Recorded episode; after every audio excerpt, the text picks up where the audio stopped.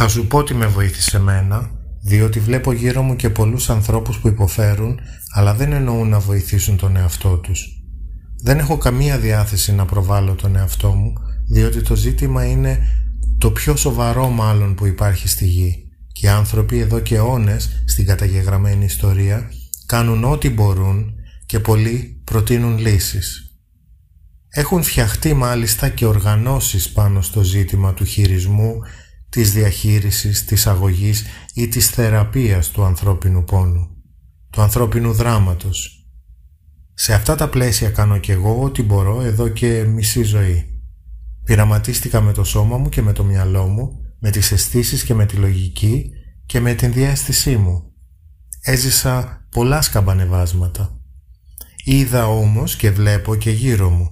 Άκουσα πολλούς ανθρώπους, συνήθως νέους, όπως και όταν οι γονείς μου ήταν νέοι και εγώ παιδί, να πιστεύουν πως ξέρουν το καλό, το σωστό, το κακό, το βλαβερό κτλ. Σε λίγα πράγματα είχαν όντως δίκιο, στα περισσότερα όμως αποδείχτηκε ότι είχαν άδικο. Και όταν το είδαν, το συνειδητοποίησαν ή και το παραδέχτηκαν, ήταν αργά για τη ζωή τους. Ίσως καλό για την ψυχή τους, και για τη μετά ζωή συνέχεια. Σε αυτή την κατηγορία συμπεριλαμβάνονται και οι γονείς μου.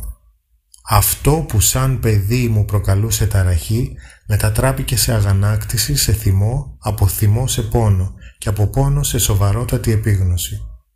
Πολύ δικοί μου αποδείχτηκε πως παρέμειναν σε μοτίβα σκέψης και συμπεριφοράς που δεν ανταπεξέρχονται στις συνθήκες των καιρών μας και στις πιέσεις των σύγχρονων απαιτήσεων έβγαλαν τις αδυναμίες αντίληψης που διέγνωσα πρώτα-πρώτα στον εαυτό μου.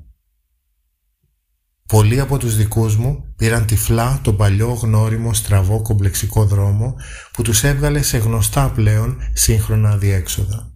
Συγγενείς, φίλοι, δάσκαλοι είναι προφανώς ένα πολύ σοβαρό ζήτημα και δύσκολο για το κομμάτι της ζωικής φύσης του ανθρώπου που είναι προσκολλημένη σε ένα συγκεκριμένο περιβάλλον και συνθήκες όπως τα φυτά και τα ζώα. Οπότε και εγώ τώρα με σύνεση και φρονιμάδα αλλά χωρίς περιστροφές συνομιλώ σε ανθρώπους που έχουν επίγνωση και εμπειρία. Η, η ανταλλαγή απόψεων δεν με ενδιαφέρει ούτε η σύγκρουση πεπιθήσεων διότι αυτά λειτουργούν στα νιάτα όπου η ζωντάνια τα βαστάει όλα.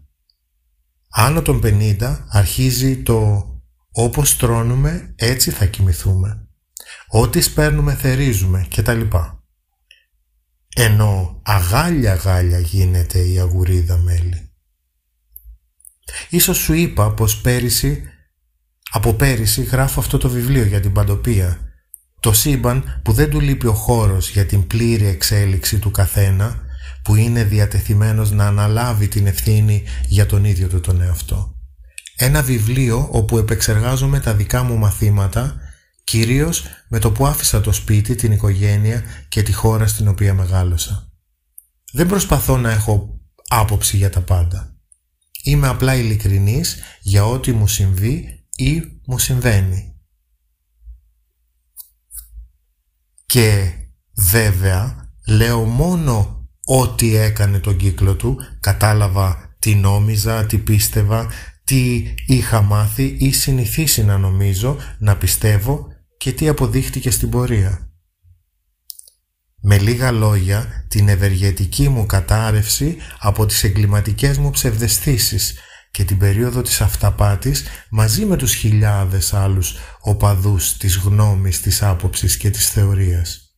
Λοιπόν, τελικά με βοηθάει πολύ η άσκηση ή η έντονη φυσική δραστηριότητα.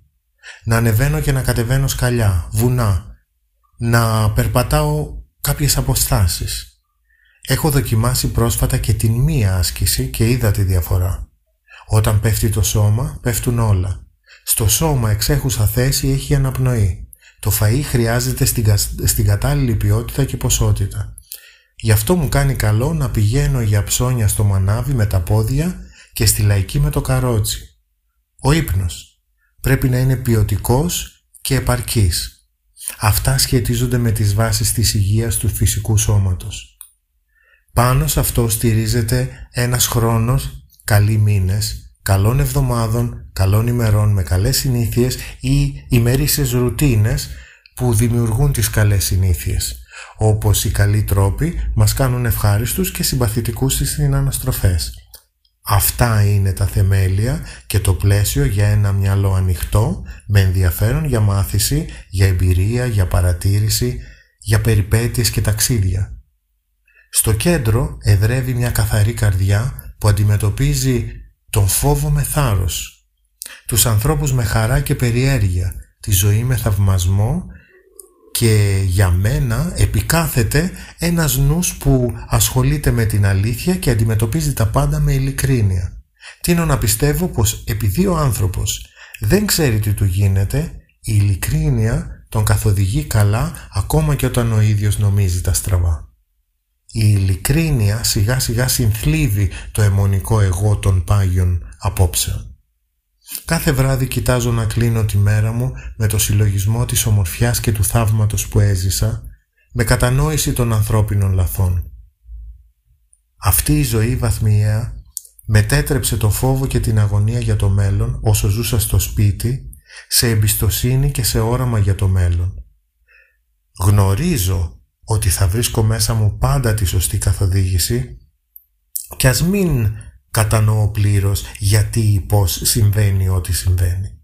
Με τη σύντροφό μου που κάνουμε πολύ παρέα όπως συνεπάγεται η συντροφικότητα πολλές φορές τελευταία λέμε και υπενθυμίζουμε ένας τον άλλον.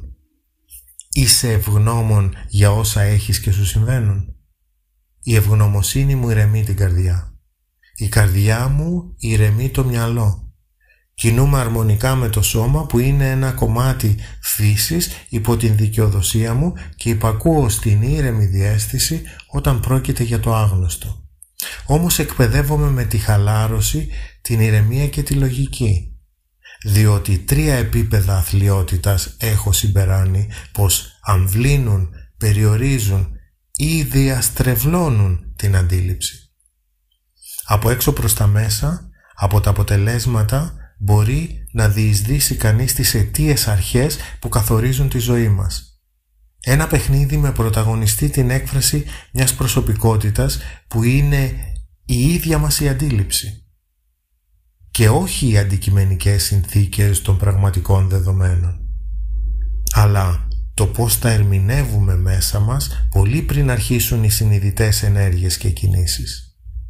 Ο τρίτος βαθμός αθλειότητας είναι τα μυστικά και τα ψέματα που προφανώς περιορίζουν την ελευθερία του ανθρώπου που ξέρει πως έχει πράγματα να κρύψει για να μην εκτεθεί πως διαβλέπει σε διαδικασίες τις οποίες δεν θα ήθελε να εμπλακεί ο ίδιος. Στο δεύτερο επίπεδο βρίσκονται η ψυχονοητική φούσκα της αυταπάτης των ψευδεστήσεων από πράγματα που προφανώς δεν γνωρίζει για τον εαυτό του ενώ ενδεχομένως άλλοι απ' έξω να τα βλέπουν καθαρά. Και το πρωταρχικό επίπεδο διαστρέβλωσης της αντίληψης της πραγματικότητας, το τελευταίο εμπόδιο ολοκλήρωσης της αυτογνωσίας και επίγνωσης της πραγματικότητας κατά τους αρχαίους σοφούς είναι ένα συλλογικό πεδίο από ιδεολειψίες και στερεότυπα μέσα στα οποία γεννιέται ο καθένας και γαλουχείται που γεννούν εικασίες, απόψεις, προκαταλήψεις και δυσιδαιμονίες που ενώνουν τους ανθρώπους σε δογματικές μερίδες ενώ προφανώς κατακαιρματίζουν φανατικά την ανθρωπότητα. Γι' αυτό και αποκαλώ την αλήθεια πίσω από το από τα προφανώς αδιανόητα φίλτρα το αδιανόητα προφανές. Μέσα από τις τέχνες, τις επιστήμες, αλλά και μέσα από τη θρησκεία επιδιώκουμε πρόσβαση στην αλήθεια. Καθένας από αυτούς τους δρόμους ή τις διαδικασίες ουσιαστικά επιχειρεί κάτω από την επιφάνεια των φαινομένων και της επιπόλαιης ερμηνείας τους. Αλλά αφήνει άπλετο χώρο για εικασίες, ιδεολειψίες και στερεότυπα. Το αδιανόητο που απελευθερώνεται στο προφανές δίνει χώρο και τόπο στο όραμα που μετοσιώνει τον σκοπό του νοήματος των δεδομένων. Μέσα από την προσωπική εργασία του καθένα που μαθαίνει να ξεπερνάει με τα καθημερινά του βήματα την αθλειότητα, στον εαυτό του. Αλλά αυτό δεν είναι η ασκητική στην άγρια ή έρημη φύση. Γίνεται σαν καθημερινός περίπατος μέσα στον κήπο της δημοτικής ζωής